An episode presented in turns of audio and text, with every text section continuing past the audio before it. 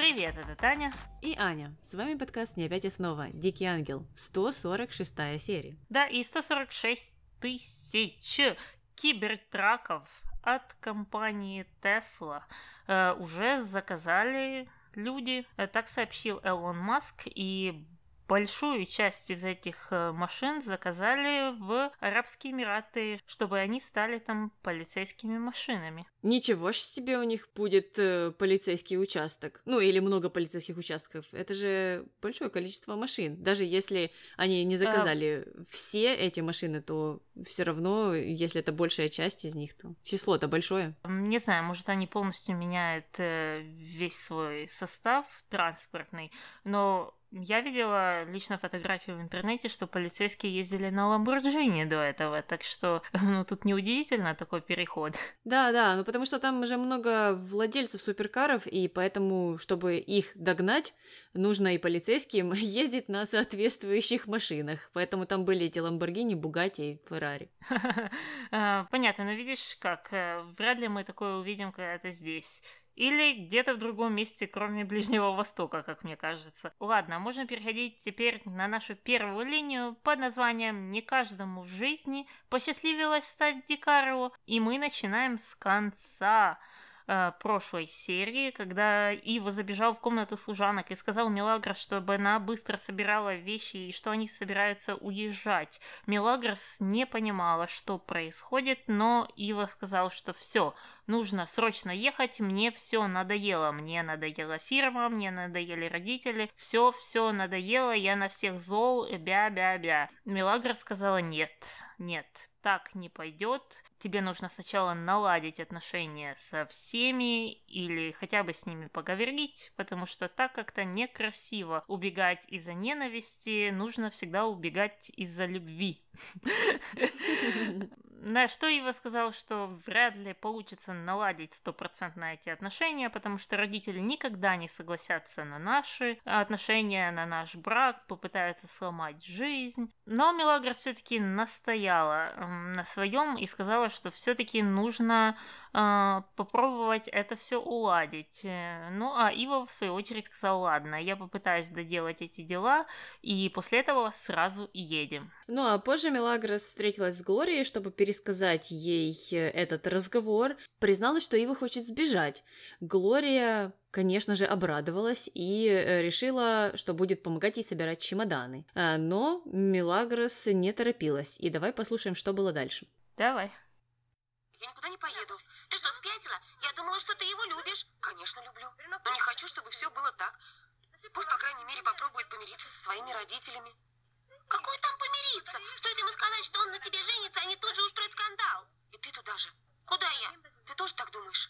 Нет, я так не думаю. Это его родители так думают, потому что у них дерьмо вместо мозгов. Мили, сделай так, как хочет блондин. Хватит переживать по пустякам. Уезжай с ним. Он тебя любит. Подумай своей головой. Нет, лучше не надо, а то как бы не стало еще хуже. Ну так к чему склоняешься ты прямо сейчас уезжать, убегать, бросать, э, выстраивать э, свою жизнь или пытаться навести мосты, а потом ехать. Мне здесь очень понравилась речь Глории, и я согласна с тем, что родители никогда не согласятся на это все. Ну, по крайней мере, то, как дела сейчас обстоят, э, мне говорят об этом. И Глория трезво оценивает ситуацию. И то, что она трезво оценивает ситуацию, говоря, что у Милагрос вместо головы тыква, э, тоже правда. Поэтому я все-таки думаю, что в данном случае, наверное, лучше плюнуть на всех и жить своей жизнью. Ну, не нужно куда-то там убегать, э, сбегать, э, собирать ночью чемоданы и, не знаю, тайно-тайно э, ехать в какое-то место, которое неизвестно никому. Просто скажите, слушайте, отвалите все, мы решили жить вместе, мы съезжаем, вот как раз есть квартира, разобраться с Флор, наконец-то отпустить эту девушку, пускай она свою жизнь уладит, и жить там или же э, жить где-то еще. Я стопроцентно это поддерживаю, я тоже об этом подумала, и я не вижу никакого смысла каким-то образом что-то сейчас налаживать. Э, для чего? Потом устройте свою жизнь, и потом оно само, может быть, как-то наладится, если обе стороны это захотят. Хм. Ну ладно, передвигаемся дальше, потому что Луиса потом захотела опять поговорить с Иво и поговорить о его будущем. А, стала рассказывать, что не каждому выпало стать Дикарло в этой жизни.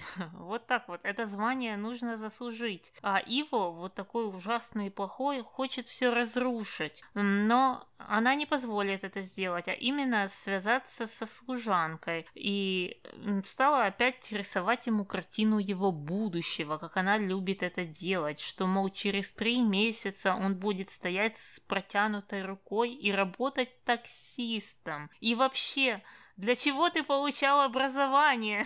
Чтобы работать таксистом? Ну, это стандартная речь любого родителя. Также сказала, что он должен быть в руководящей должности, он должен приказывать, он должен подумать о своих детях.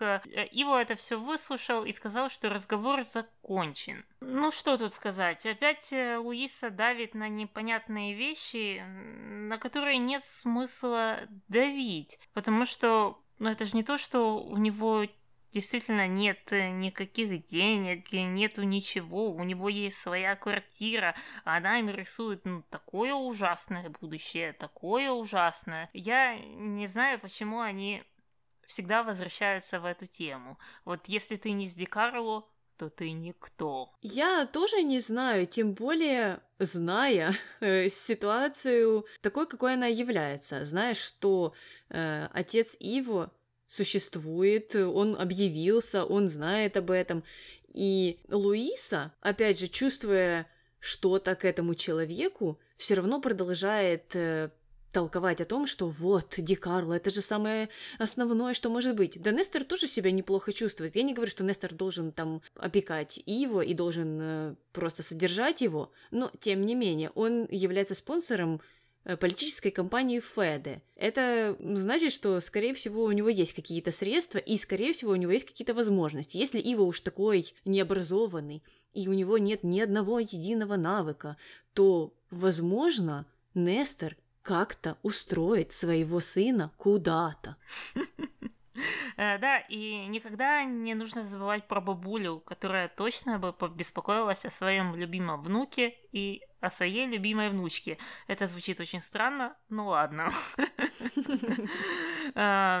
Эм, ну и как раз вот этот э, диалог подслушала Милагрос, она стояла за углом, и она расстроилась, пошла обниматься, пошла плакать э, вместе с Иво, но тот сказал ей не грустить. Э, Милагрос продолжала грустить, потому что родители не согласны и родители против. Э, на что Ива сказал, что ему все равно, и он не собирается жить, как они. Ну, а что Мелагрос вдруг э, стало важно, что там подумает Луиса и Феде? Она же хотела буквально недавно э, в секрете и в тайне от всех венчаться с Ивой и говорила своим подружкам, что ей все равно, что там подумают другие. Это и тем более странно было бы ожидать противоположную реакцию. Она уже слышала эти речи и от Луисы многократно, и когда-то от Виктории, и от кого попало все уже прослушали, и уже, мне кажется, это обсудили, и потом мы опять возвращаемся и включаем вот эту пластиночку, и она хрустит и похрустывает, а мы ее продолжаем слушать и слушать вместе с Милагрос. Зачем? Да, ну и Спойлер, спойлер, спойлер, в будущем-то мало что изменится, если уже вообще ничего. То есть э, это ее не остановит или там не будет останавливать э, дальше. Но сейчас это большая трагедия. Да, но после этого Мелагрос все-таки решила пойти поговорить с Луисой прямо в ее спальне. Луиса этого не хотела, потому что сказала, что теряет из-за Мелагра своего сына.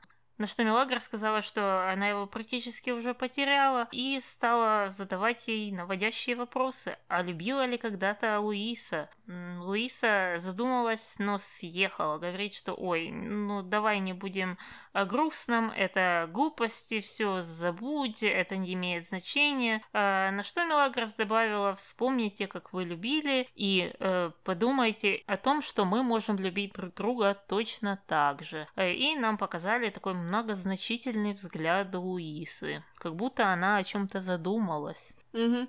Вспомнила, что кроме фамилии Ди Карло еще существует фамилия Миранда? Э, наверное, и что она могла бы у нее быть, но не срослось.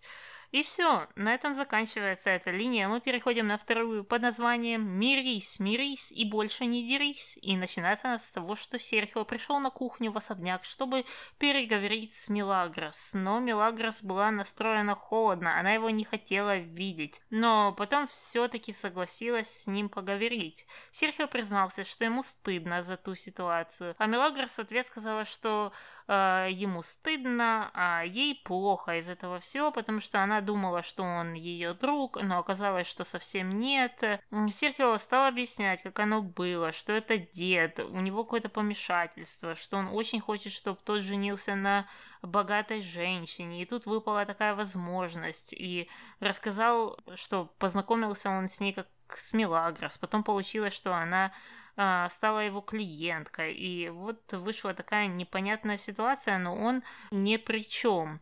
Э, ну, Мелагрос посомневалась, посомневалась, но в конце концов поняла и простила. И они договорились э, на том, что будут друзьями. Серхио сказал, ну, это может быть пока, э, но Мелагрос строго-настрого сказала, нет, только друзья. Угу. И на этом заканчивается наша вторая линия. Переходим на третью, которая называется «Волшебное исцеление». Начинается она с поцелуев Виктории и Рокки. Э, она уже не может дождаться следующего свидания, спрашивает, когда же он вернется. Рокки говорит, что завтра. Э, но Виктория правильно заметила, что тараканов-то уже в доме не осталось. Непонятно, были они вообще или не было их, э, но сейчас точно нет.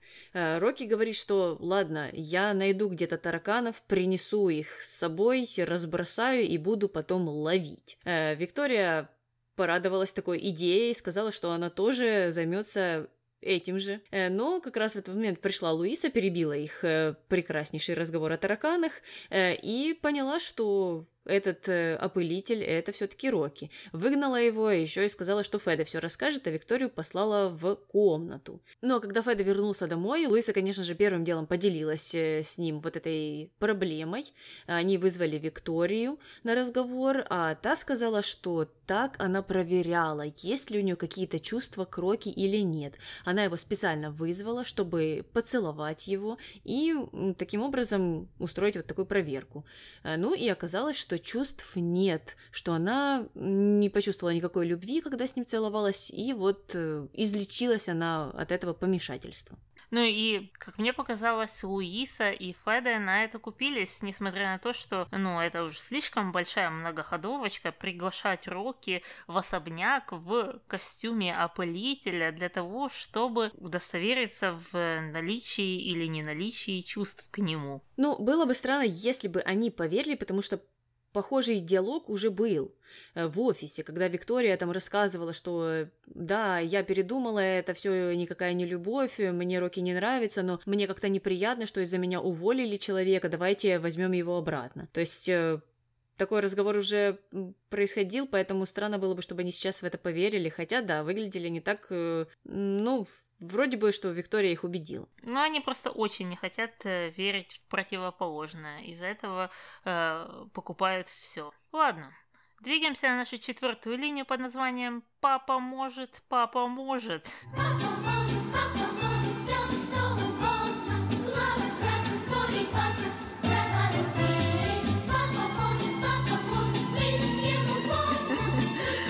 начинается она у нас с Флор, Пабло и Марины на квартире. Пабло сразу решил доложить о том, что Иво уволился, э, и непонятно почему. Скорее всего, это у него не в порядке что-то с головой. И тем более я уверен, я уверен, что он тогда был с Милагрос и тебе наврал. Э, потому что ситуация какая-то странная, я знаю, он ее точно любит, а она э, явно тогда врала, так что тебе нужно с ним обязательно поговорить. А Фор, все это выслушав, сказала, что окей, я поговорю, но не с ним. И как ты думаешь, кого она имела в виду? Падре Мануэля? Я когда слушала этот диалог, мне показалось, что она хочет опять поговорить с Милагрос. Да, да, конечно, я тоже так считаю, просто интересно будет узнать, что же Милагрос ей скажет. Mm-hmm. Ну, и мне кажется странно в этом случае, опять же, говорить с Милагрос. Ну, причем здесь она Вернее, понятное дело, что она при чем, но встречаешься что ты не с Мелагрос, а с Иву. Ну, Флор, наверное, надеется на честность Мелагрос и что та ей все расскажет. Они же такими подружками стали, когда в прошлый раз Мелагрос там ей лапшу на уши вешала и говорила, чтобы та выходила замуж за Иву, и что между ними ничего нет. Но я согласна, что если проблема в отношениях э, между тобой и Иву, то это все нужно решать э, не включая туда никаких третьих, пятых, десятых людей. Угу, согласна. Ну а потом мы перемещаемся в особняк, где Луиса срочным образом решила вызвать к себе Доменику Иргису на встречу на чай или на кофе и стала рассказывать, что она в отчаянии и всячески хочет спасти сына. И пересказала вот эту историю про то, что Ива собирается убежать и жениться на служанке. Доминика Рисо сначала не понял, стал интересоваться, э, это что, что означает, что Ива бросает мою любимую дочь? Та сказала да. Э, на что Доминико Рисо сказал, что он его убьет. Но Луисе это не понравилось. Странно. Ну, а на какую реакцию она рассчитывала? Я не знаю. Я не знаю, зачем Луиса вообще заварила всю эту кашу. И вправду, зная Доменико Рисо, что? Что она хотела, чтобы он сказал? Ой, давай соберем сейчас консилиум, э, проведем интервенцию, э, решим все, заставим их э, обвенчаться, или, ну да, Флор не, не может венчаться, ладно, заставим их пойти в ЗАГС сейчас же. Ну, что, он так бы сказал? Ну, в том-то и дело, что если бы я с ним э, общалась, то это первое, что я ожидала бы от него услышать. Но после этого Доминик Рисо решил наведаться к своей любимой дочке Фор и порасспрашивать, что же с ней происходит. Э, Фор была не в настроении, она была подавленная и скучная, да, да, она была такой, да. И сказала, что она хочет побыть одна. Ну а Доминика Риса приступил к делу, стал рассказывать, что Иво обманывает тебя со служанкой. Э, и я этого не допущу, никто не может обманывать мою дочь, и я приму меры по этому поводу. Фур в это не поверила, она назвала это слухами, но Доминико Рисо сказал, что нет. Фур настаивала на том, что она сама разберется с этим всем. И сказала, что не нужно ничего предпринимать, потому что она умрет, если с ним что-то случится. То есть она подозревает, что ее папа может что-то сделать. Но, наверное, это не первый жених, с которым что-то происходит. Похоже на то. Ну, потому что она и раньше намекала Марине в разговоре, когда-то еще давно, что вот, я сейчас папе пожалуюсь, и он все уладит, если Иво будет себя вот так и так вести. Эм, здесь же она более здраво оценивает ситуацию и говорит, что нет, не нужно вмешиваться. Ну, молодец, попыталась дать отпор Доминико Риса, но Доминико Риса отпор э, дать очень сложно, потому что он решил обойти всех в этой серии. Вот человеку не сидится, не решаются его какие-то мафиозные дела, все стоит на месте, там какие-то подставки, грузы, ни, ничто никуда не идет, а, потому что Доминико Риса бегает от квартиры к офису в особняк и решает э, дела его и Флор. Ну и следующей его остановкой стал офис, где он встретился с Иво, сказал, что все знает, опять уже в пятнадцатый раз пересказал всю эту историю. Э, Иво намекнул на то, что «Ой, что вы там посплетничали с Луисой?» Я-то догадываюсь о том, что это все ее рук дело. Э, но Доменико продолжал, он не оценил э, шуток Иво и сразу же перешел к серьезным угрозам. Давай послушаем. Давай. И позвольте вам сказать, что я не люблю, когда со мной разговаривают таким угрожающим тоном, как вы. И во-вторых, то, что я встречаюсь с вашей дочерью Флоренцией, не означает, что я вам позволю. Мне не нужно твоего разрешения, чтобы ты исчез. Это угроза? Да, угроза. Моей дочери будет не так больно, если ее жених умрет, чем если он ее бросит. Не говоря уже о твоей семье. А что с моей семьей? Тебе прекрасно известно, что эта фирма ходит по лезвию ножа, и если я захочу, то через неделю ее совсем не будет. Представь, что будет с твоей семьей. Подумай об этом, Иво. Вряд ли моей дочери подойдет траур. Ну что, мне тут не понравилось, что в этом диалоге Иво опять настаивал на том, что Флор до сих пор является его девушкой, и что он ее любит. Не то, что меня это очень удивило, но опять я думаю, ну, зачем быть таким дураком? Если бы ты поставил на этом точку, а не запятую вчера, то, возможно, вести этот диалог э, сейчас было намного лучше. Сказать все, не срослось, не сошлись характерами, не получилось, это, это не она, это я, э, она найдет в 300 раз лучше, чем я, вы же знаете, какой я дурачок, и, и так далее, и так далее. Тут он сам себя поставил в эту ситуацию, причем что он продолжает играть в эту игру, зная, что информация о Милагрос и его э, похождениям в сторону уже известна всем, э, он продолжает утверждать, что нет, ну Фор это да, мы с ней вместе, угу. Да-да, странный какой-то ход был, ну и опять же, Ива просто не думает наперед, поэтому он когда общался с Флор и рассказывал ей, что нет-нет, я не говорил, что я тебя не люблю, он не подумал, что вот э, на следующий день может произойти такая ситуация. Э, ну, а Доменико Рисо уже разошелся не на шутку. Он не только его хочет похоронить, а и всю семью Ди Карло. Вот так вот быть Ди Карло оказывается опасно. Ну, это тоже эти угрозы. Я разорю вашу фирму. Что случится с э, твоей семьей? Окей, допустим, у него есть какие-то рычаги влияния. Он может действительно как-то негативно повлиять на э, деятельность этой фирмы. Окей, принимаем. Но в семье что есть деньги. Ну, это старые деньги. Они передавались с поколения в поколение. Мы знаем, что у Анхелики есть какое-то наследство, что у Феда есть какие-то счета на Каймановых островах, у всех есть какие-то заначки. Это не то, что если эта фирма разорится, то все, то все, трущобы сразу. Ну как, э, конечно же, все, потому что Доменико Рисо скупит всю недвижимость в Буэнос-Айресе, и Дикарло больше не смогут э, нигде жить, как в трущобах. Ну, разве что, это единственное объяснение этому всему, но я в это все не верю, и фирмы, они-то часто разоряются, потом создаются новые, такой обычный оборот в природе. А если учесть, что действительно там присутствуют старые деньги, запасы, то это э, в действительности не так уж и страшно, как э, может кому-то показаться. Угу. Э, ну, его, мне кажется, немного испуган был, когда Доминик Риса вот закончил этот разговор и ушел. Э, ну, и на этом моменте мы переходим на нашу пятую линию, которая называется «Неувольняемый сотрудник». И для этого нам нужно немного вернуться во времени, и начнем мы с разговора Феда и Иво в особняке. Давай послушаем. Давай.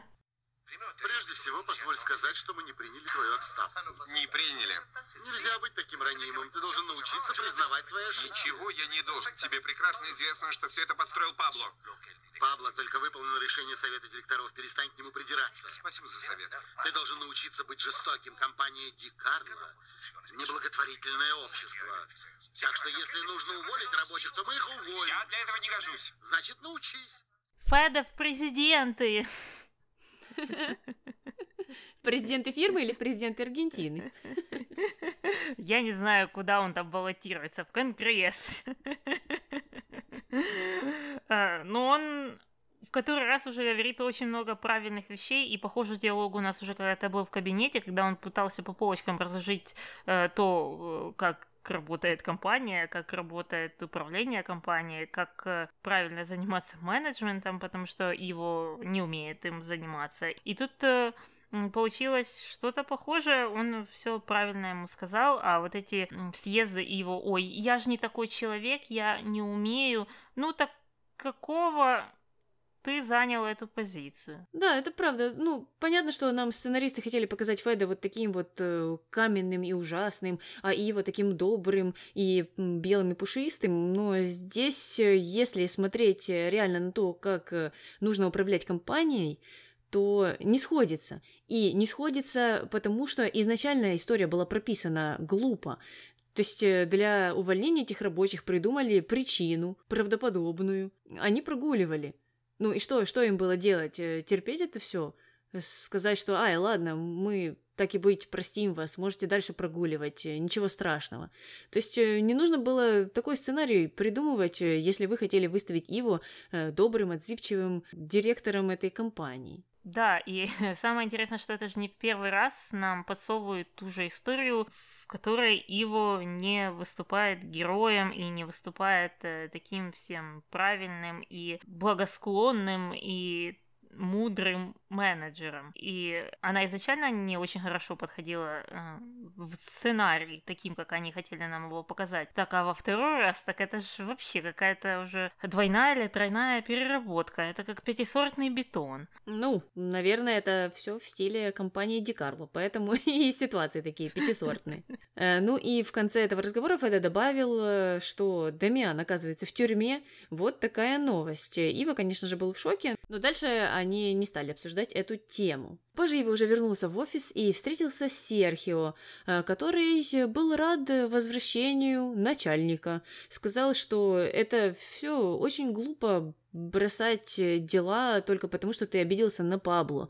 И вообще-то на меня можешь не обижаться, не злись э, из-за Мелагрос, потому что мы с ней только друзья. Э, на что Иво стал там кривляться и ехидничать. Ну, как раз в этот момент пришел Пабло, и его внимание, конечно же, перешло на главного врага, не на второстепенного. Иво очень злился на Пабло, сразу же там стал делать ему какие-то выговоры и рассказывать о том, что ага, я знаю, что ты хочешь стать здесь самым главным, но я тебя выведу на чистую воду. Ну, Пабло это не очень сильно беспокоило. Э, ну и Иву попытался хотя бы там АБЦ намекнуть, что, слушай, может быть, ты вместо вот этих всех интриг занимался бы делами Дамиана, на что Пабло тоже не отреагировал. В общем, на Дамиана ему, в принципе, было все равно. Угу. Э, ну и тут э, два момента. Мне было интересно услышать, что Пабло сказал, э, что да, да, я хочу стать директором, и я бы был лучшим директором, чем ты в 150 тысяч раз. А, что может быть правда, а может и нет, мы не знаем на данный момент, но это интересная была заметка. И второе, это то, что они все нам сообщили, что э, совет не принял отставку Иво. И я подумала, как это можно не принять отставку Иво, Потому что человек в позиции президента может пойти в отставку по собственному желанию. Да, этот момент мне тоже был не совсем понятен, потому что, э, ладно, если бы они голосовали и хотели свергнуть Ива с поста, э, то тогда, понятно, проводится голосование и решает эту ситуацию большинство. А здесь-то он и вправду ушел по собственному желанию. Что это за, за, за какая-то диктатура? Да, да, ну получается тогда, что ты какой-то несвободный человек, и ты не можешь э, сам устраивать свою профессиональную жизнь. Нет, так не происходит. Это тоже момент для 12-летних девочек. А, извините, 12-летние девочки. А, ладно, переходим здесь на нашу шестую линию под названием Свято место пусто не бывает, и мы перемещаемся в СТО, где Рамон жалуется Чемука о том, как он скучает по дому, по горячей еде, по своей удобной постели, и самое главное, по душу и цветному телевизору. Вот, вот какие были условия в комнате Рамона и Роки. И, кстати, у нас был разговор о душах и ваннах.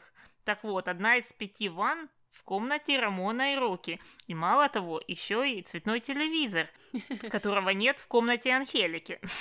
Ну, вообще. Ну, мы-то знаем, что Анхелика, Луиса, Феда, там, э, все остальные, они прячут эти телевизоры и достают их только тогда, когда нужно посмотреть интервью Иво или там другие новости.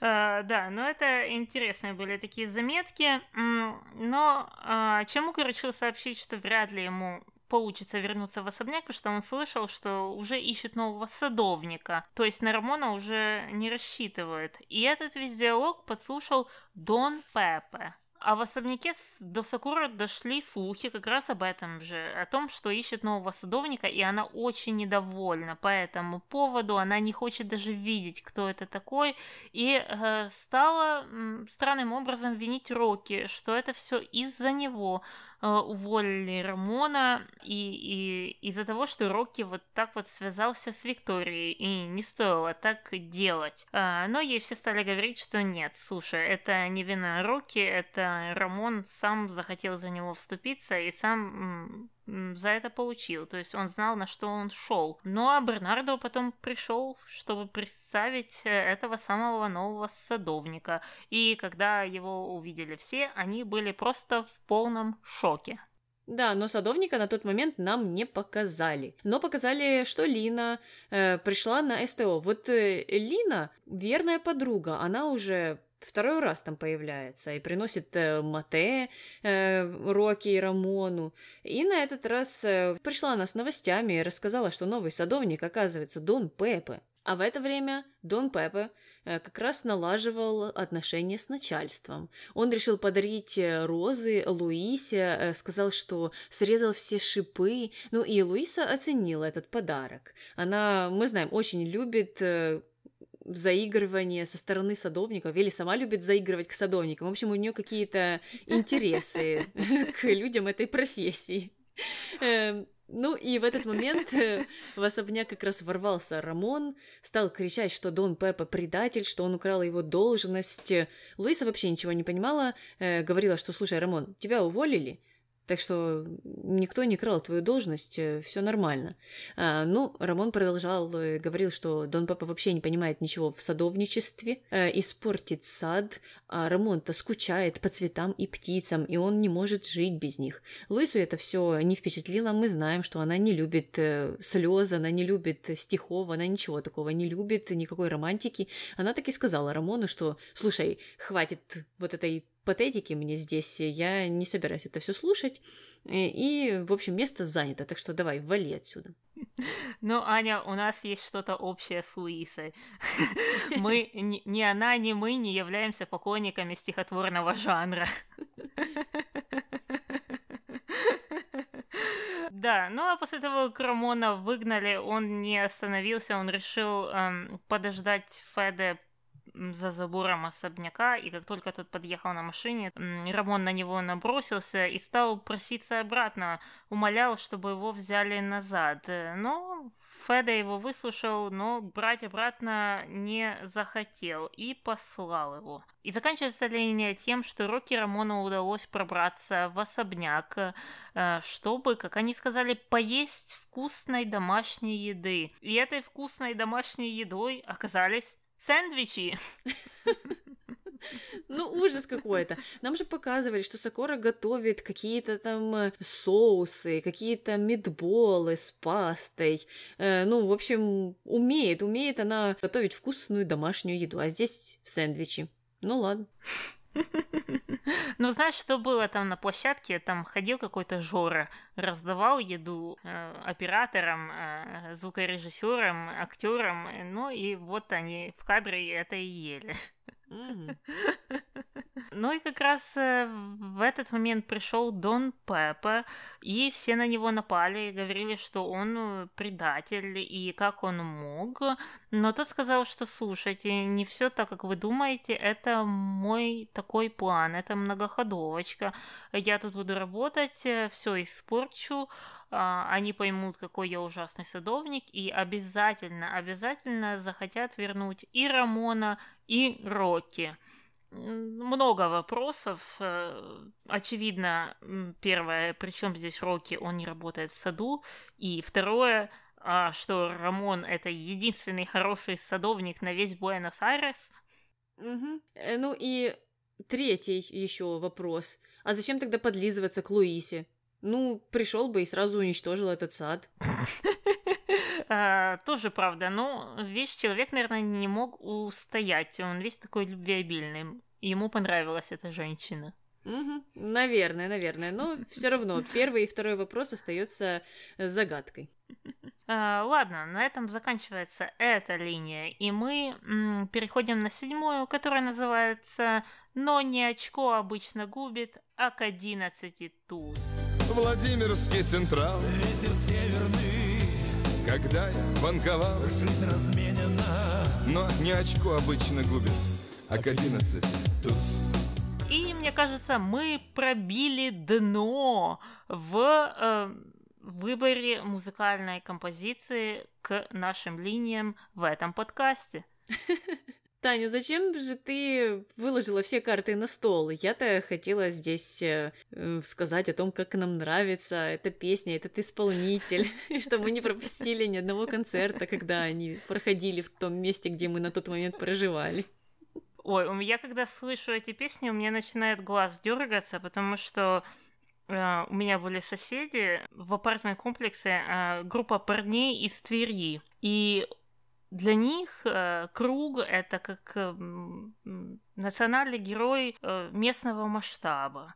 Они просто тащились, тащились по нему. У, не, у них были все диски, и это было 2006 год, когда у нас еще был бумбокс, и они тащили к нам эти диски ставили, и я эти песни знаю просто наизусть. И я даже знаю, я даже сейчас помню, в каком порядке они были на тех дисках. Таня, ну тебе срочно нужно э, почистить оперативную память, я так тебе скажу. Ну, Аня, это травма на всю жизнь. Ну, и благодаря тому, что ты открыла все наши карты, и благодаря вот этой всей истории теперь от нас отписались все наши слушатели, таксисты и водители маршруток, Таня. И все жители Твери. Вот именно. Зачем ты так? Зачем? Ну, извините. Но на самом-то деле э, линия тюремная, поэтому песня и подходит. Э, начинается она с разговора Андрея Дамиана. Э, Дамиан весь такой уже в щетине, посидел два часа в тюрьме и борода отросла. Говорит с Андреа через стеклянную или там пластиковую, не знаю, какая она уж, стену, по телефону. Андрея благодарит, говорит, что «Слушай, спасибо, что ты меня не выдал, потому что, ну, я могла же тоже где-то в какой-то женской колонии сидеть на данный момент. А, ну, а Дамиан говорит, да ничего страшного, я не выдал тебя не потому, что ты такая умная, красивая и так далее, а потому что ты мне нужна на воле. Пойди сейчас реши все с Феде, да еще заплати залог, чтобы меня вот прям сейчас выпустили. Андрея говорит, ну, с Феде это еще ладно, но э, залог э, не получится с залогом, потому что не назначили никакую сумму, так как ты очень много денег украл, и поэтому тебя выпускать не будут. А Дамиан, когда поинтересовался, сколько же он украл, Андреа сказала 5 миллионов долларов. А, да, и Дамиан не мог поверить своим ушам э, и стал немного даже похныкивать э, и укорять Феде в таком предательстве, что аж он 5 э, миллионов на его счет записал. Ну а дальше мы уже видим Андрея, которая вернулась э, в офис, э, чтобы как раз переговорить с Феде по поводу Дамиана. Но Феде был в отличном настроении, предлагал ей отпраздновать, выпить что-то, как раз по поводу того, что они избавились от самого Дамиана. Ну а Андрея как-то попятилась, э, стала спрашивать, ну, это же не всерьез, ты не собираешься его вот так вот сажать в тюрьму? А Феда сказал, ну, как нет? Конечно, да. И давай послушаем, что было дальше. Давай. Да, кое-что еще. В следующий раз, когда ты меня предашь, тебе Тебе придется очень плохо. Я тебя не понимаю, Федерико. Ну что ты, Андре? Ты единственный человек, который мог получить доступ к счету в банке на Каймановых островах. Ты сама сказала, что на днях они сюда звонили? Да, я сказала, но я... Андреа, на первый раз я обо всем забыл, потому что ты слишком красивая. Но в следующий раз тебе не жить, ясно? Ну, как мы и подозревали, Феде все знает, но тем не менее он жалился над Андреа, потому что он что-то от нее ожидает. Да, ценный материал, она для него. Ну и закончил он э, вот эту всю тираду тем, что он лучше любой чековой книжки, поэтому Андреа лучше э, с ним сотрудничать.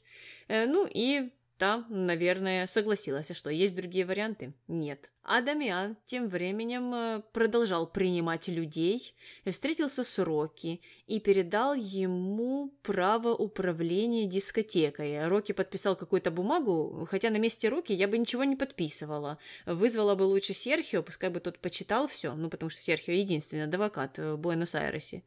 И, э, и только потом шла на вот э, подписания этого контракта. Э, но Рокки поспешил, подписал все и сказал, что все будет пучком, дискотека будет работать, мы с Рамоном все устроим. Да, и на этом заканчивается наша седьмая линия. Мы переходим на восьмую. Нестер опять встретился с Луисой, чтобы пообниматься и поцеловаться. Она не хотела, потому что Феда в доме, но он пришел не только из-за этого, а чтобы поговорить о ком? Конечно же, об Иво. И у нас происходит очередной 156-й диалог о том, что нужно рассказать, э, кем является ему Иво. Но а Луиса в 157 раз отвечает, что нет, нет, ты не можешь так со мной поступить. Если ты сделаешь, наши отношения полностью закончатся. Но, ну, а Нестор сказал, что ему бы не хотелось платить такую цену.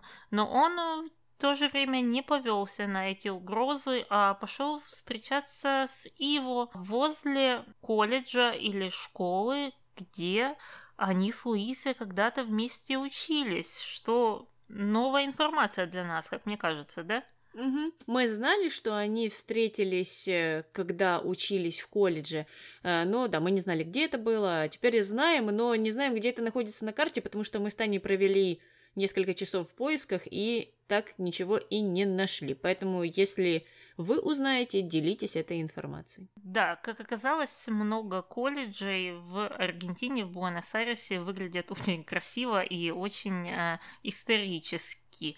И это как раз был один из них. А, ладно, переходим на девятую линию, и неожиданно а может быть и ожиданно, Мелагрос пришла к Анхелике с просьбой, чтобы та научила ее правильно говорить, и чтобы она подсказала, какие книжки ей читать. Но не вот те вот скучные книги, какие-то ужасные, а какие-то хорошие и веселые. На что Анхелика сказала, что обязательно подберет литературу и что вся она прекрасна. А, ну, я тут на стороне Мелагрос, потому что не все книги прекрасны, и чем больше ты читаешь, тем больше ты понимаешь, э, сколько фигни было написано, которую не нужно было никогда писать. Ну и хорошо, что Анхелика тоже это признала. Она, конечно, не сказала, как Мелагрос. Она решила резко не критиковать э, всех писателей, но тем не менее, она тоже считает, что э, некоторые книги очень скучные. Угу. Ну и все, на этом закончились все наши линии, и мы можем переходить к нашим номинациям.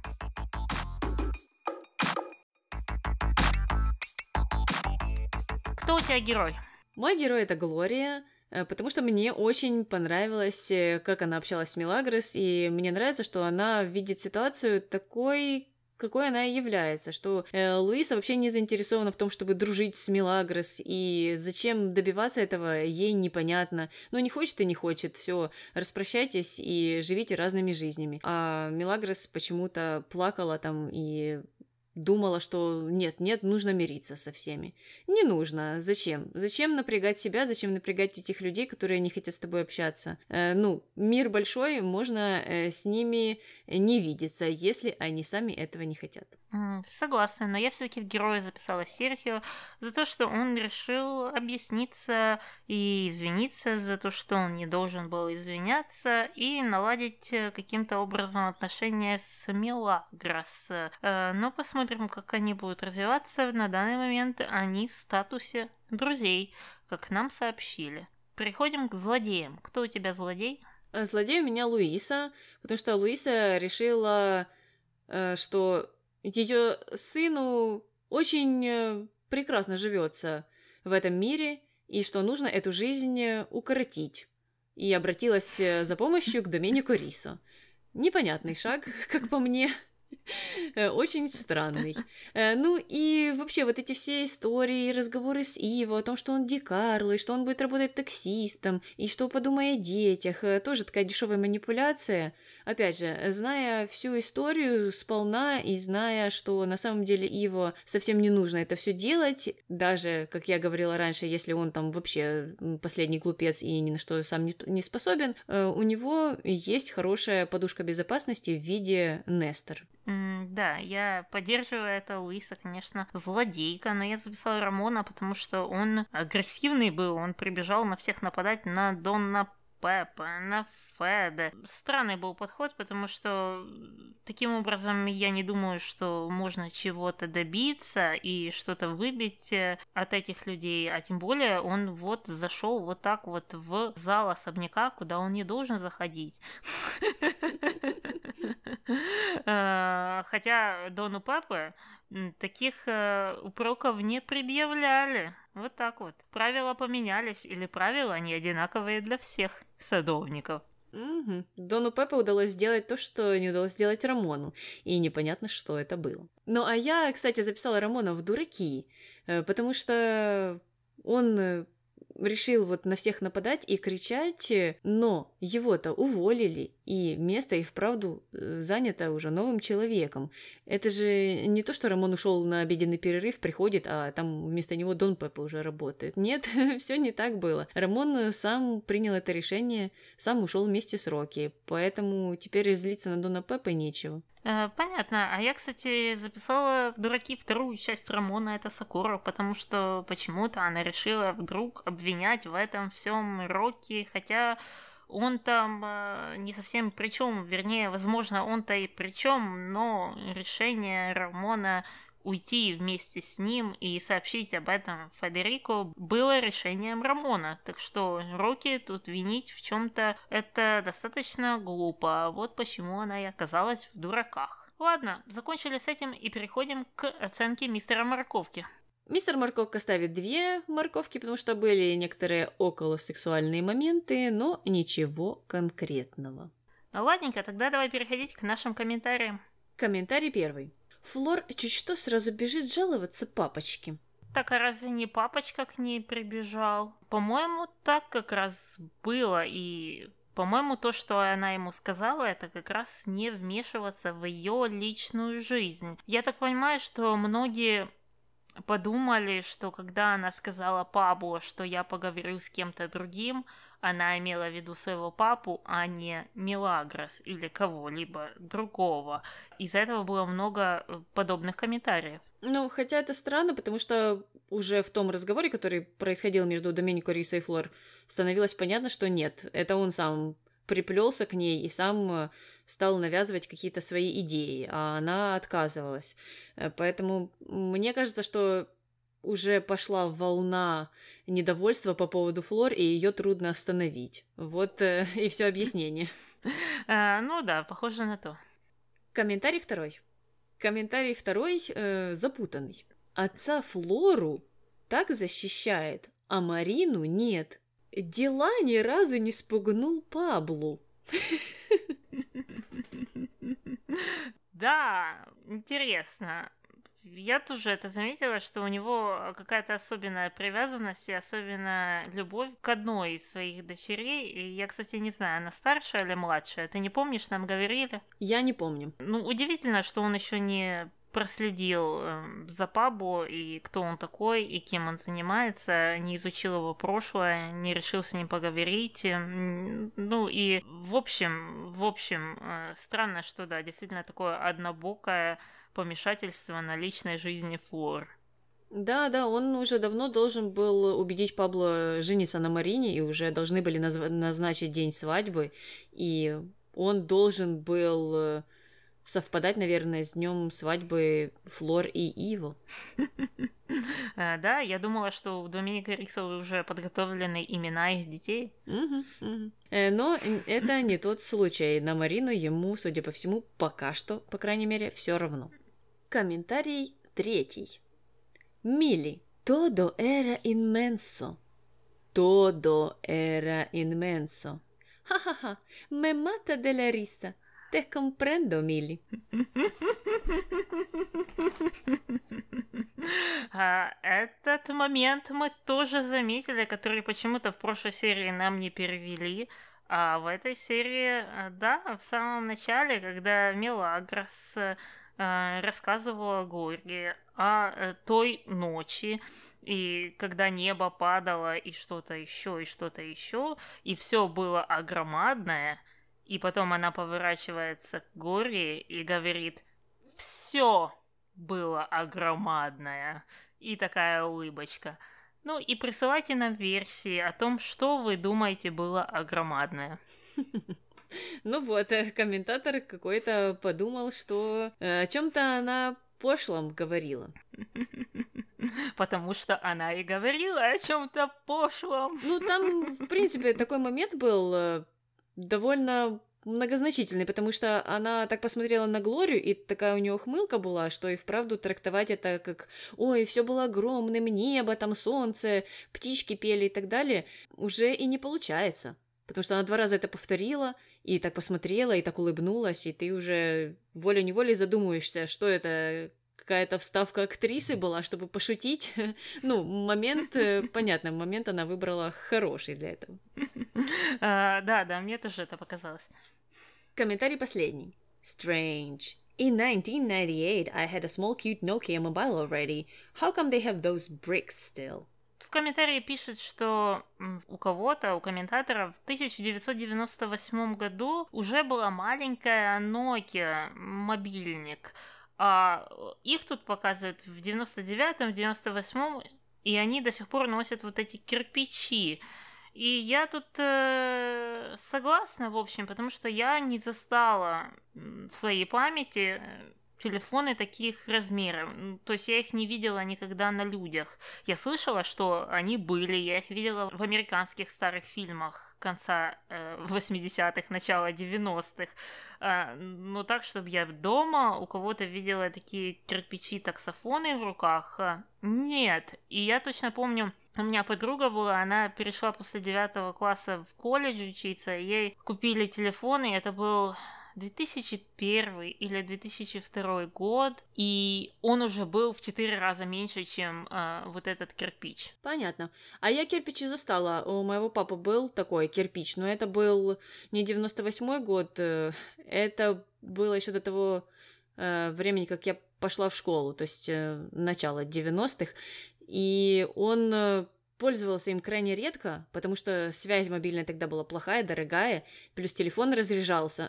ну, в общем, кирпич был, э, носить его за собой, таскать нужно было везде, но, тем не менее, пользы от него было мало. Э, понятно. То есть мы установили, что семья Дикарова уже не такая уж модная, что она в 99-м году пользуется телефонами начала 90-х. Получается, что так. Э, разве что, может быть, это был какой-то тренд на тот момент.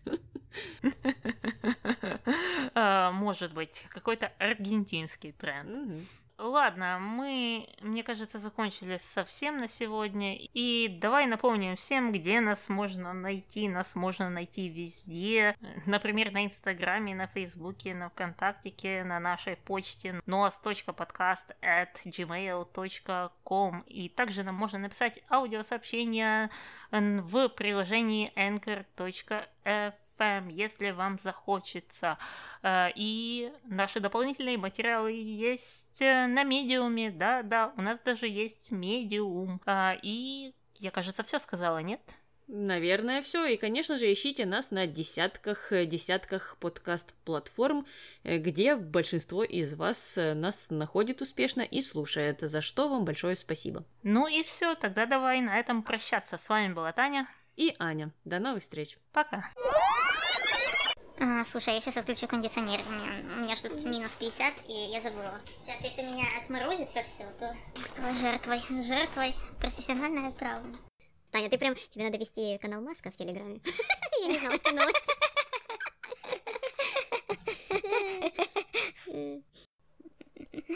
А, это микрофон упал. Окей. Так, что подожди, я его установлю. Видишь, это все происки Доминику Рису.